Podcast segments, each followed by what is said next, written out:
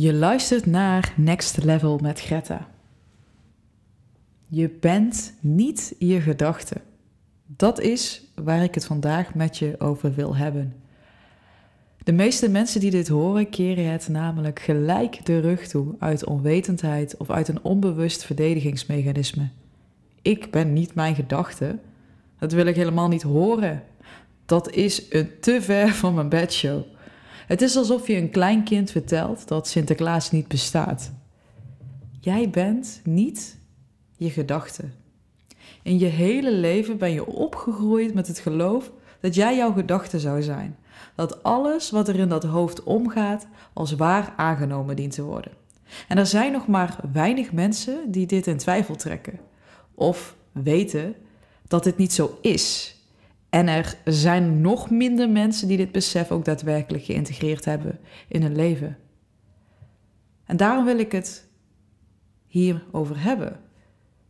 Ik wil dat we ons bewust gaan worden van het feit dat we niet onze gedachten zijn.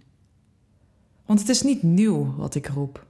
In het Westen zijn er alleen niet zoveel meer van dit soort wijsheden. Het is verloren gegaan en het komt vanzelf weer op je pad wanneer je open durft te staan en kiest voor een mindless en bevrijd leven. Want hoe zou het zijn geweest, stel je eens voor hè, hoe zou het zijn geweest als we hier van jongs af aan bewust van werden gemaakt dat we niet onze gedachten zijn? Hoe zou het zijn als ze ons op school zouden leren dat wij gedachten hebben om praktische en rationele wijze door het leven te komen, maar dat we ze niet zijn en dat we niet onze identiteit eraan hoeven te ontlenen? Misschien is dat niet mogelijk. Misschien hebben we allemaal in ons leven, in onze jeugd als puber, het proces te gaan waarin we zwaar geïdentificeerd zijn aan ons ego. Maar misschien zou het toch een verschil hebben uitgemaakt als we wat meer zouden weten over hoe dat nu precies werkt in ons hoofd. We kunnen namelijk onze gedachten sturen, buigen en alles wat er in onze gedachten plaatsvindt herprogrammeren. Dat doen we niet in een handomdraai, want het vraagt echt om mindtraining. Vandaar dus ook meditatie.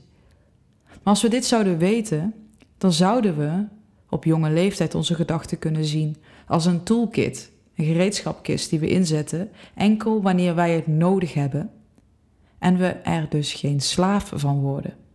Want je identificeren met je gedachten is kiezen voor een leven in gevangenschap. En misschien weet je dat zelf ook wel. Hoe jouw gedachten jou kunnen belemmeren om te doen wat je werkelijk te doen hebt, om liefdevol naar jezelf te kijken of om liefdevol naar een ander te kijken, om gewoon relaxed in een situatie te kunnen zijn. Veel mensen die zich spiritueel ontwikkelen, die handelen nog altijd vanuit het veld van gedachten zonder echt te beseffen dat ze zelf niet hun gedachten zijn. Op het moment dat je hieruit wil losbreken, dan ligt het spiritueel ego, zoals ik dat noem, op de loer, die je namelijk enorm op de proef gaat stellen. Want wat het gaat doen, het is het is heel interessant. Want het gaat je nog een mooiere of slechtere, denkbeeldige werelden laten zien. Om ervoor te zorgen dat jij geen afstand neemt van je gedachten. Zodat jij nog steeds je aandacht blijft geven aan die monkey mind daar in jouw hoofd. En je hoofd kan werkelijk alles creëren. Het is een ongelooflijk krachtig instrument. Maar de vraag is: laat jij het voor je werken of werkt het tegen je? En sta er maar eens bij stil. Als je nu kijkt naar je leven nu, laat jij jouw gedachten voor je werken of werkt het tegen je? Dat is namelijk al een hele interessante onderscheid die je kunt creëren voor jezelf. Maar je kunt veel verder reiken dan dat. Je kunt voor beide vormen reiken. Je kunt uit je gedachten stappen. Het is bijna alsof je altijd de afwas met de hand hebt gedaan om er vervolgens achter te komen dat je gewoon een vaatwasser in huis hebt. Zo gaat het voelen als je er ziet dat je niet je denken bent. Het is misschien niet mijn sterkste voorbeeld, maar mijn punt is dat je gewoon zoveel meer in huis hebt. Maar door dit simpele statement, jij bent niet je gedachte, niet serieus te nemen, ga je er nooit achter komen. Ze noemen dat cognitieve dissonantie. Hè? We weten bijvoorbeeld dat roken slecht voor ons is, maar toch blijven we het doen, want opa heeft zijn hele leven lang gerookt en is 93 geworden. Conclusie: zo slecht zal het niet zijn. Hetzelfde doen we met onze gedachten. We kijken om ons heen en zien de wereld lijden, ziekte, psychose, burn-out, depressie, stress, allemaal gevolgen van een onrustig en overactief hoofd, gevolgen van een sterke ego-identificatie, de ware ziekte van deze tijd. En toch zullen we onze gedachten niet snel in twijfel trekken, omdat het ons niet is geleerd. Onze cultuur moedigt dat niet aan. Het moedigt ons niet aan om vrij te staan. Het verkiest moderne slavernij boven dat van een vrij individu. Het is zo hardnekkig verweven in ons innerlijk systeem en alleen jij kan daarin de verandering zijn. Jij kan daarin de verandering zijn. Mijn uitnodiging aan jou is om nu geen conclusies te gaan trekken in je hoofd, alles open te laten. Om weer dat kind te zijn die verwondert, die op ontdekking is, die de grenzen van de wereld durft te verkennen en dus ook de grenzen van je mind. Waarom wijzen we het loskomen van onze gedachten af? Wat is het waardoor wij zo vast kunnen houden aan ons denken? Er zijn zelfs mensen die niet eens doorhebben dat ze denken, die dat stemmetje in hun hoofd niet horen, omdat ze er zo sterk mee geïdentificeerd zijn. En ik ook heb echt een jeugd lang mezelf gehaat. Ik heb zoveel last gehad van dat getetter in mijn hoofd, die me zo naar beneden praten. Ik werd er echt gek van. Ik heb er brieven vol van geschreven, omdat ik het gewoon kwijt moest. Maar ik werd echt gek van mijn eigen gedachten. En die gekte, daar ben ik heel dankbaar voor, want dat heeft me op het pad van spiritueel ontwaken gebracht. Maar ik weet dat het doodeng is om op dat pad te stappen. Want het is ook de ware start van het sterfproces van het ego. Nelson Mandela riep niet voor niets tijdens zijn inhuldiging je grootste angst is niet je schaduw, maar het is je licht. En dit is wat evolutie is, mensen. Maar het ego wil niet dat jij in dat licht gaat staan.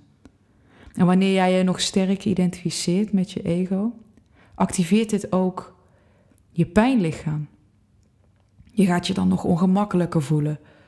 Alles wat er onder water lag, zal boven komen drijven. En je schrikt hiervan en je trekt vervolgens bijvoorbeeld weer een conclusie.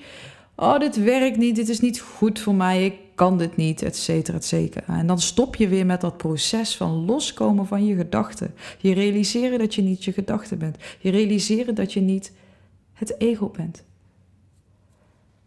En ik wil je uitnodigen wederom om vertrouwen te hebben en echt door te gaan op dit pad. Want je bent begonnen aan de uitzuivering van wat van tijdelijke aard is. Dus alles wat daarin aan ongemakkelijkheid naar boven komt, oncomfortabel, dat is tijdelijk. Het is net als met een detox. Misschien heb je dat zelf ooit ervaren. Dan wordt het lichamelijk en gevoelsmatig ook altijd eerst slechter voordat het beter wordt. Vaak voel je je even beroerd en daarna pas komt de verlichting. En dat is omdat de shit in je systeem vrij gaat komen. Stel je gewoon dus voor, als jij jarenlang jezelf aan het onderdrukken bent, je jarenlang aan het wijsmaken bent, dat jij beperkt bent, ja, dan doe je wat met je systeem. En dat mag er eerst uitkomen. En dat dat eruit komt, dat is juist een goed teken. Dit proces van loskomen van de identificatie van je gedachten, dat vraagt van jou om alertheid. Omdat er namelijk zoveel triggers kunnen zijn en zoveel mechanismes in je systeem zijn opgebouwd die dit willen voorkomen. En daarom is het raadzaam om een leermeester, een guru als het ware, een mentor, een coach of iets dergelijks als klankbord te hebben die je voor is gegaan op het pad van ontwaken. Ik zou me in deze fase niet te druk maken over ik heb niemand nodig of alles ligt al in mij, ik moet het alleen doen, ik ben mijn eigen guru. Ik zou me daar nog niet, niet te veel op focussen. In essentie klopt dat. Maar je bent pas je eigen guru wanneer je bevrijd bent van je ego-identificatie. En dan roep je dat soort dingen niet meer. En deze fase zijn dit soort gedachten vaak een excuus om niet nog verder met jezelf de diepte in te duiken en je voor eens en altijd los te breken van de ketens van je gedachten, van je mind. Ja, je loopt het pad zelf en je mag om hulp vragen. Je hoeft het niet alleen te doen. Je bent daartoe ook vaak niet in staat, omdat je tijdens zo'n uitzuiveringsproces en die triggers die, die omhoog kunnen komen, vaak blind kunt worden voor je eigen gedrag en denkpatronen. Het is dan ook vaak heel lastig om nog te kunnen weten of je bijvoorbeeld keuzes maakt vanuit je hart of vanuit je hoofd. Als je echt al zover bent, dan zul je namelijk ook gaan doorzien dat jij ook jouw buitenwereld bent. En misschien ga ik nu een stapje te ver, misschien is dit te snel. Maar die mensen die altijd roepen van ja, maar ik heb niemand nodig en alles ligt in mij. Ja, dat klopt. Maar jouw buitenwereld ligt ook in jou. Het hangt ervan af waar jij je mee identificeert. Jouw buitenwereld ligt ook in jou. Het is ook wie je bent. En dan is er geen afgescheidenheid meer. Dan is het dus ook niet meer iets wat jij hoeft af te wijzen. It's all you, baby. Jij bent het. Maar tot die tijd, als je deze nog helemaal niet kan voelen, of misschien nog maar een beetje, tot die tijd sta dan open voor hulp, voor guidance. Ware hulp. Iemand die je kan ontmoeten in je ziel en wanneer nodig kan confronteren. Niet iemand die samen met je meeleidt en die alles wat je zegt bevestigt. Geen pleaser. Geef jezelf eerlijkheid, zuiverheid, waarheid. Want in dit soort fasen van uitzuivering kan je hele pijnlichaam aanstaan. Alle verdedigingsmechanismen op rood. En geloof me, het is dan heel fijn als iemand met je meekijkt en tegen je kan zeggen: Dit is slechts een teken van reiniging. Heb vertrouwen. Blijf kalm. Het is goed zo. Iemand die helder maakt dat je je er niet meer mee hoeft te identificeren want je bent niet je gedachte. Iemand die je niet nog verder het hol van je gedachten inbrengt, maar jij juist uithaalt. Want tijdens dit soort momenten ben je gewoon niet altijd in staat om helder te denken en helder te zien. En dat is tijdelijk, maar het is fijn om dan niet alleen te staan. Het is fijn om dan een community om je heen te hebben. Maar bovenal iemand die jou op dit pad voorbij is gegaan. Iemand die echt kan zien waar jij zit, waar jij je bevindt. En dat kun je vaak ook intuïtief voelen, mits je daar al op kunt vertrouwen. Dus het is een interessant proces, hè? Het is echt een proces die continu om alertheid en afstemming vraagt. Spiritueel transformeren is een pad wat zich voor mij persoonlijk heel natuurlijk heeft ontvouwen. Maar ook ik heb het nooit alleen gedaan. Ik heb in de eerste jaren zij aan zij gestaan met een vrouwelijke leermeester. Ik heb ontzettend hardnekkige patronen in mezelf kunnen doorbreken. Ik heb heel veel oude jeugdtrauma's kunnen verwerken. En vervolgens zijn het andere leermeesters geweest die mij verder hebben ondersteund in het proces van ontwaken. En in het begin merkte ik dat ik echt mijn eerste jaren ik zoveel gehuild, zoveel pijn wat er loskwam, mijn hele wereld op zijn kop. En dit voelde minder pijnlijk dan de trauma zelf, maar het was echt pittig.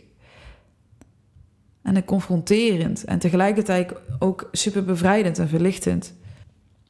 Weet je, en waar ik dan nu sta en me doorheen beweeg, voel ik nog steeds in subtielere, zachtere vormen het loskomen van mijn ego-identificatie.